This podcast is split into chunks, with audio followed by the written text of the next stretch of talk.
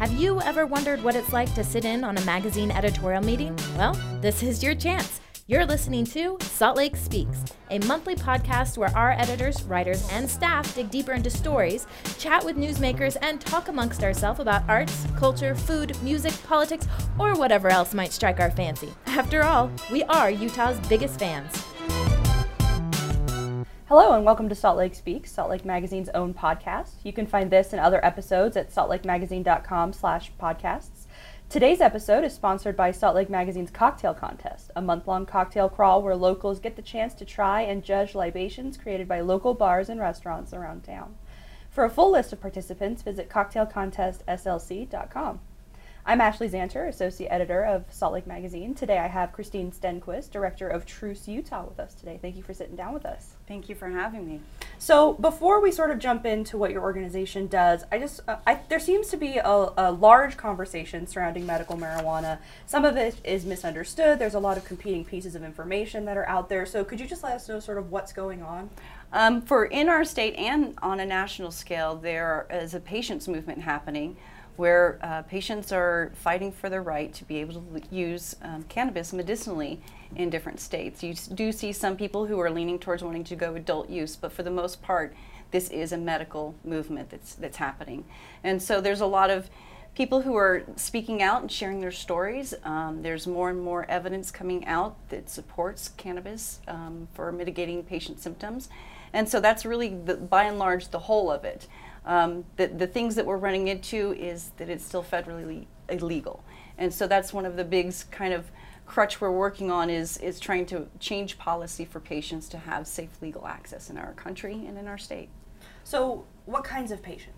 Well, we're talking about Alzheimer's, ALS patients, cancer patients, Crohn's patients, um, epilepsy patients, MS patients, chronic pain patients, PTSD patients, autism, the list just goes on and on. Um, the, the, thing about cannabis is that it mitigates symptoms, and a lot of these diseases, illnesses, and conditions suffer from similar symptoms. Okay, so it's a lot of people. It's not just cancer patients. Not just cancer patients, but you do, you know, for the the initiative that's happening here in Utah, you do have to be on the qualifying list. Okay. So, mm-hmm. All right. So you belong to Truce Utah, correct? I do. So yes. what is that? Truce to start is an acronym and it stands for Together for Responsible Use in Cannabis Education. We're a nonprofit. Um, we started back in uh, 2016 working with the Madsen bill. We were a group of patients and parents and advocates just wanting to have safe legal access and we came together and formed this little group and we were citizen lobbyists during the 2016 legislative session. Okay, so what do you do? We work on education. We work on educating the public. We sit down with policymakers and share our stories. We share the science. We're connected on a national level that works on policy and changing, getting legislators on board and changing policy towards benefiting patients. Okay, and so you're focused on Utah specifically? Uh, Truce is focused on Utah specifically, but we're also affiliated with a national organization called Americans for Safe Access. We worked with them in getting Senator Mike Lee on a bill on the federal level to push legislation to change policy for patients. Okay. So that's that's the CARES Act. Um, again, that was just sharing patient stories, sharing information, connecting legislators with the scientists that have the, the policy and the and the science to back up them changing. Okay. So do you have scientists that work with you? We do. We on in our group we have a neuroscientist, we have some pain doctors, we have some hospice nurses, we have pharmacists. We have quite a collection of people who are advocating on the behalf of patients too. The the industries are split. Um, you will look at law enforcement, you're going to see a divide. My father is a narcotics officer completely supports me having access to cannabis. You will find law enforcement who have a very different perspective. Same thing applies within the medical field. You have doctors who are extremely supportive and uh, doctors that aren't, that want us to go slow and take a very cautionary step. So we do have patient, doctors and medical professionals who are supportive of the patient's right to, to choose to okay. have access. So is there some is there anything unique about the medical marijuana um, or access conversation in Utah specifically? It's such a red state. It so is. It is a red state, but with it being a red state, we were the first state to pass a CBD only bill. What's a, what's a CBD only? CBD is cannabidiol. It is um, a compound in the cannabis plant. It's non psychoactive. non psychotropic. It actually is used to help treat seizures. And so in 2014, um, a group of moms came together and, and fought for the right for, to access it. The problem with the legislation that we put in place is there is no implementation in our state. So a patient or a caregiver has to cross state lines, breaking federal law to transport cannabis medication back into the state. What we're trying to do and what we've been trying to do since 2014 is correct that policy, trying to make patients not break federal law. The, the feds have said if you, you make a program in your state and you comply with these regulations that we have in the Cole Memorandum, we will not come in after you. So I'm trying to create a safe space for patients by moving forward on a ballot initiative.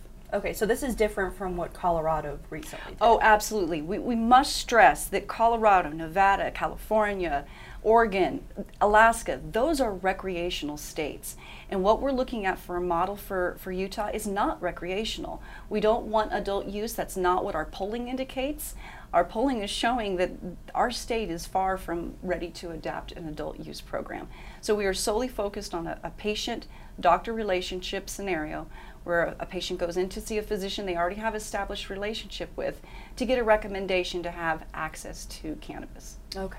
So how did you become involved in this fight? You said your father's a narcotics officer. yeah, just throw that out there. Um, in 1996, when I was 24, I was diagnosed with a brain tumor, and um, went in and had surgery. They hit a blood vessel, and I slipped into a coma. I hemorrhaged. When I woke uh, four days later, I had left side paralysis and weakness. I spoke like a stroke victim. I lost the hearing in my left ear. So I had to learn how to walk and talk again. I lost my job at the hospital. I had to apply for disability. And this began 16 years of a bedridden life for me. I was on heavy pharmaceuticals. I've had nerve ablations done. I've had all kinds of therapies and treatments to deal with my chronic pain. Um, after surgery, I had multiple diagnoses upon diagnosis happen. I'm diagnosed with IBS, fibromyalgia, chronic pain um, due to the trigeminal neuralgia that I suffer from, which is a, a debilitating pain disease. Um, it, it, was a miserable life. I had hit a wall five years ago where I wasn't eating and I was just wasting. I was at a point where my husband was carrying me to the bathroom, he was bathing me, and um, I just couldn't live like this anymore. So I turned to him and said, Please take me to my doctor. I want to see if there's something else. I want to try medical marijuana. When I went to my physician, he says, Christine, it's not legal here in Utah. But there is a pain clinic that we can send you to that will start you on synthetic THC, which is an FDA approved drug called Marinol, to see if it could offer me some relief. It was the only thing legal here in Utah. I started that therapy, and two weeks in, the side effects were too much. I had to discontinue the therapy. But that led me to research. I went online trying to figure out well, are other patients experiencing the same thing? Maybe there's a trick to taking this pharmaceutical drug. Maybe I need to take it at night or in the morning or with food, or just wanted to get some knowledge on it. What I actually discovered was other patients using this said, stop using it, try whole plant, try the actual herb itself. That led me to the conversation with my dad. Mm-hmm. I called my dad and I said, This is the research that I'm finding. I want to know what you think. And he says, Hey, here in Florida, they're about to pass a bill. I think you should try it. You've 16 years of suffering is just long enough. And with that, I um, followed up with Dad, but it's not legal here. How am I going to find medicine? He's like, I'm sure there's at least one bag in Utah that you can find. and sure enough, I did. And to procure that was really upsetting to me. Um, and that whole experience was why I decided I had to push for policy. I couldn't just be a patient that ran from the state and said, you know, I'll go to a legal state. I couldn't just be a patient that used it in my basement and told my children, don't do drugs, but I'm going to use this, this herb in my basement and it's going to be okay. I had to work on changing policy. So, not just me that could benefit, but other patients could actually benefit from it too. It was an amazing experience. Um, within two weeks of using it, I was walking again. Within six months, I was driving.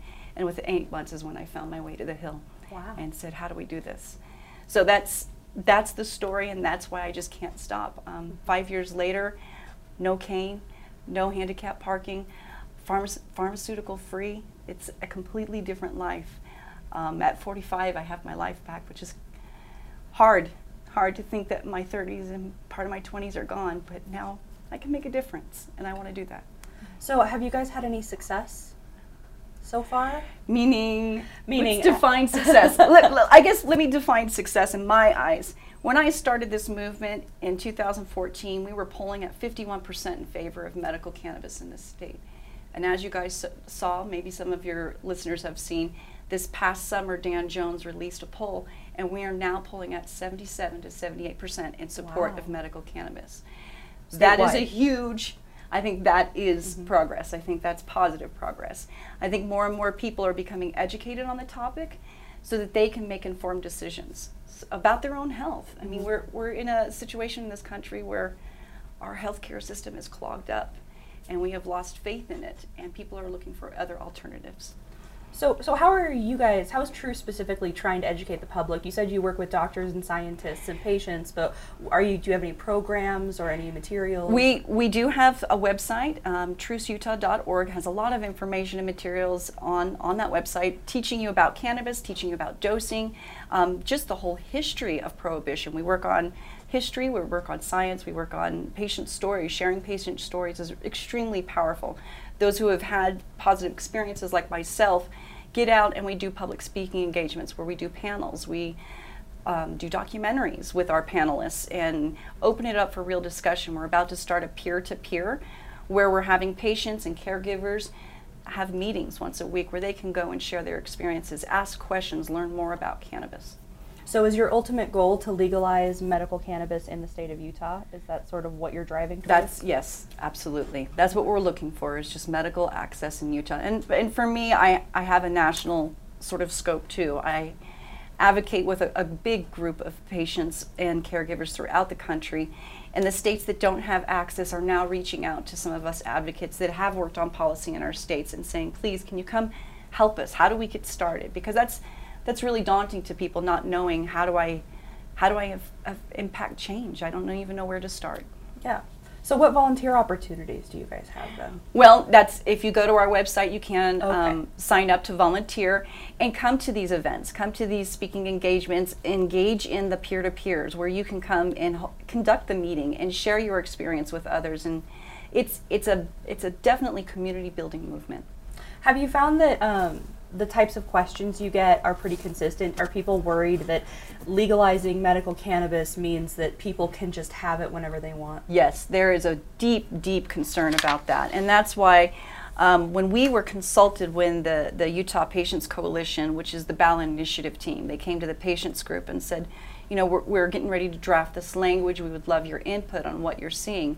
We tried to look at conditions that had um, been implemented or, or, let me rephrase, they have been used in other states to, for qualifying list. And so we looked at those conditions, and a lot of the, a lot of this is is the worst of the worst that we're talking about. We're not we're not advocating for people who get hangnails to say, you know what, I can't, I just can't take the pain. I gotta go get cannabis. That's not what we're looking at. We're looking at patients that have an established relationship, have a diagnosis, and they're looking for another option. And that's why we have that list. And it's a very tight list. In other states, the conditions list is much much longer. We tried to keep it tight, and we're trying to go at a, a small, incremental step type of scenario. Do you find that people who have the conditions um, that you mentioned earlier that are on this tight list, do are they aware of the effects that medical cannabis could have in improving their conditions, or I, well, and I think that's where truce comes in. Some people aren't aware and don't know how Google works a little bit. And so we encourage people to put in your condition and type the word cannabis after it and see what the Google search pulls up. I encourage you to use Google Scholar to pull up those studies so that you can get a better understanding of what we're talking about. There's a lot of patient stories and a lot of information out there on the web.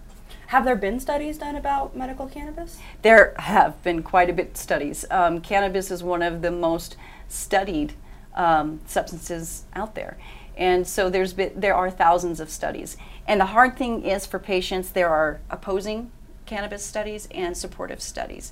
And this is where it is a buyer beware kind of market. You really need to get educated on what cannabis can and can't do. It's not for everybody. And we need to be really clear that it's not a panacea. For some people, it's going to work, and for some people, they will not find beneficial, just like pharmaceuticals. Oh, yeah, exactly. That's what I was just Mhm. going to say. It's just like ibuprofen. And right, right. And and this is just another tool in the toolbox. We're not saying, hey, let's throw out you know the pharmaceuticals entirely. Even though I'm pharma free, the nice thing about that is when I do age more and I do get illnesses that need that support of, of the pharmaceutical company, I will be more apt to being responsive to that than if I continue this pace of all of these pharmaceuticals day in day out. Mm-hmm. So I guess if you if we could sum this up for our listeners a little bit, what would you what what's the number one thing you would like people to know about medical marijuana? The safety index. No one has overdosed from medical cannabis in all the years that humans, all the Oh. thousands of years that humans have been engaging with it. They do not work on the respiratory receptors. Cannabis doesn't, not like alcohol and not like opioids. So that's a very, very big component. Another thing we need to be cautious of is using cannabis before the brain develops at 25 something that we really don't want to see in our young youth and so teaching them this is medicine and should be used cautiously and not until their brains developed is another thing i want the community to understand but the safety index uh, is the biggest one Okay. And you're you're currently circulating a petition, correct? Um, Utah Patients Coalition is definitely Okay. circulating um, a petition right now. Uh, that's that's out and about. We're collecting signatures. From my understanding, when I talked with the team, they said they were closing in on almost 10,000 signatures in the past two weeks. We have had 1,400 volunteers sign up through the Utah Patients Coalition website. If you're interested about that effort, that's at utahpatients.org. You can read the ballot initiative. You can sign up to volunteer. You can learn more about cannabis. It goes, you know, what is cannabis and, and explains into more depth. Okay. Well, thank you for sitting down with us today. Thank you. Absolutely. Thank you for tuning in to this episode of Salt Lake Speaks. Today's episode was sponsored by Salt Lake Magazine's Cocktail Contest, a month long cocktail crawl where locals get the chance to try and judge libations created by local bars and restaurants around town. For a full list of participants, visit cocktailcontestslc.com. Be sure to find this and other podcast episodes at saltlakemagazine.com slash podcasts.